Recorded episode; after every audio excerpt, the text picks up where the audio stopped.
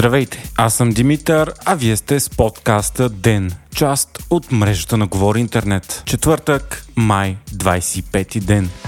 Българският писател Георги Господинов и неговата преводачка на английски Анджела Родел спечелиха най-престижната награда за преводна книга в света Международния Букър – Наградата е за романът Времеобежище или на английски Time Shelter. Това е най-голямото световно признание на българската литература в новата история. Смята се, че Букър е и най-престижната литературна награда за книга, отстъпваща единствено на Нобеловата награда, която обаче се дава за цялостно творчество. Букър се връчва в Великобритания всяка година от 1969 насам, като нейни носители са световни имена като Салман Ружджи, Ишигуро, Маргарет Атулт и други. От 2005 година съществува и изданието Международен букър само за книги, преведени на английски от чужд език. Наградата е и за автора, и за писателя, а паричната стойност е 50 000 паунда и се разделя поравно. Много по-важно обаче е световното признание, което прави писателя значително по-разпознаваем и продаван. И преди тази награда господино се считаше за най-успешния български писател, получавал множество престижни европейски награди и превеждан на над 20 езика. За време обежище той получи голямата италианска награда премия Острега Европео и така стана първият писател от източна Европа с това отличие. Нью Йорк Таймс, Нью Йоркър, Guardian и редица други влиятелни медии обявиха книгата за една от най-важните на 2022, когато излезе тя на английски. Хиляди известни български, чужестранни писатели, актьори, режисьори и политици поздравиха Господинов за наградата. Георги Господинов започва да пише още в ранна детска възраст, като първоначално става популярен като поет завършва българска филология, а по-късно става преподавател и колумнист. Издава първият си роман, естествен роман, чак на 33 години през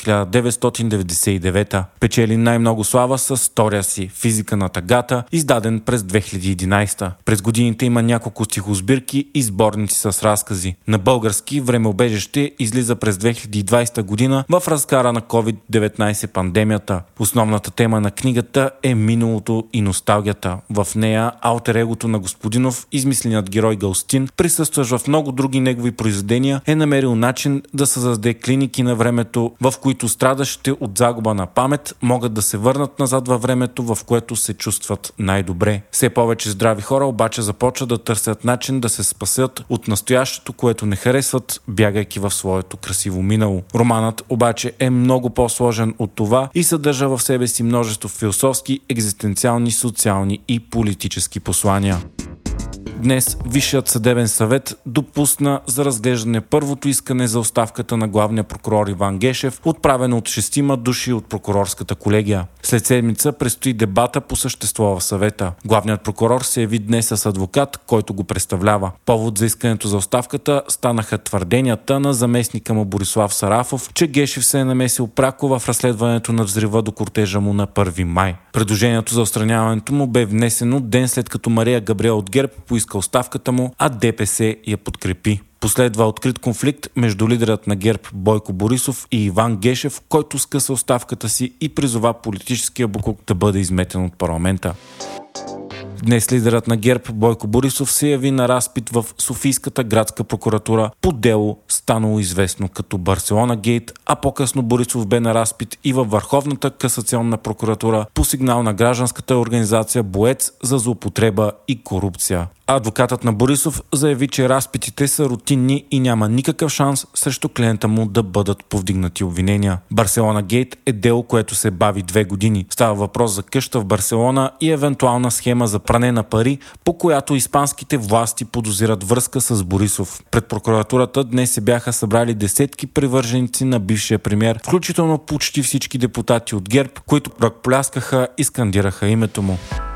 Продължават преговорите за съставяне на правителство с втория мандат на Продължаваме промяната Демократична България. Днес председателят на Демократична България Христо Иванов заяви, че коалицията му няма да има министри в кабинета, защото настоява те да са експертни, а не политически лица, което няма да се случи. Въпреки това ДБ ще подкрепи кабинета. За сега е ясно, че почти целият кабинет ще бъде от кадри на Продължаваме промяната, като външен министр ще бъде Мария Габриел, която след 9 месеца би трябвало да стане и премьер. Текат преговори с ГЕРБ, кои по-точно ще бъдат министрите в кабинета. От партията на Борисов са поискали да имат още министри, но Николай Денков, който първи ще бъде министър-председател, заяви, че от партията са отказали да се отклонят от правилото в кабинета да има други министри на ГЕРБ, освен Габриел. Междувременно, бившият депутат на има такъв народ и сегашен на ППДБ напусна партията, като стана ясно, че той не е доволен от бъдещото правителство, подкрепено от ГЕРБ издирваният от Интерпол за убийство, заплаха за убийство и изнудване Красимир Каменов Къро е бил убит в къща в столицата на Южна Африка, Кейптаун, където се укриваше. Заедно с него е била убита и съпругата му, както и двама други български граждани. И четиримата са били разстреляни. За случилото се главният прокурор Иван Гешев заяви, че е връщане към мутренските години. През март тази година Каменов Къро бе обявен от ръководството на прокуратурата като част от заговор срещу Иван Гешев. Като доказателство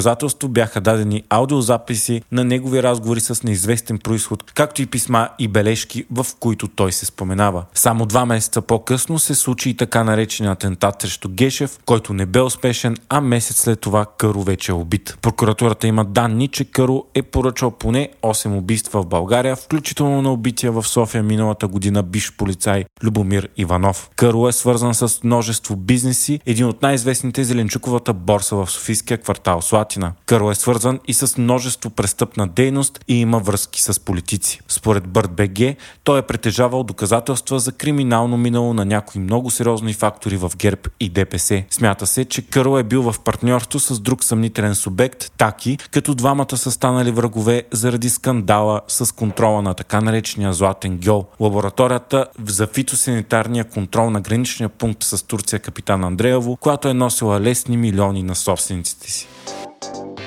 На 83 години почина певицата Тина Търнер, наричана кралицата на рок-н-рола. Тя е починала в дома си в Цюрих, Швейцария след дълго заболяване. Търнер има 12 награди грами и влиза два пъти в залата на славата на рок-н-рола.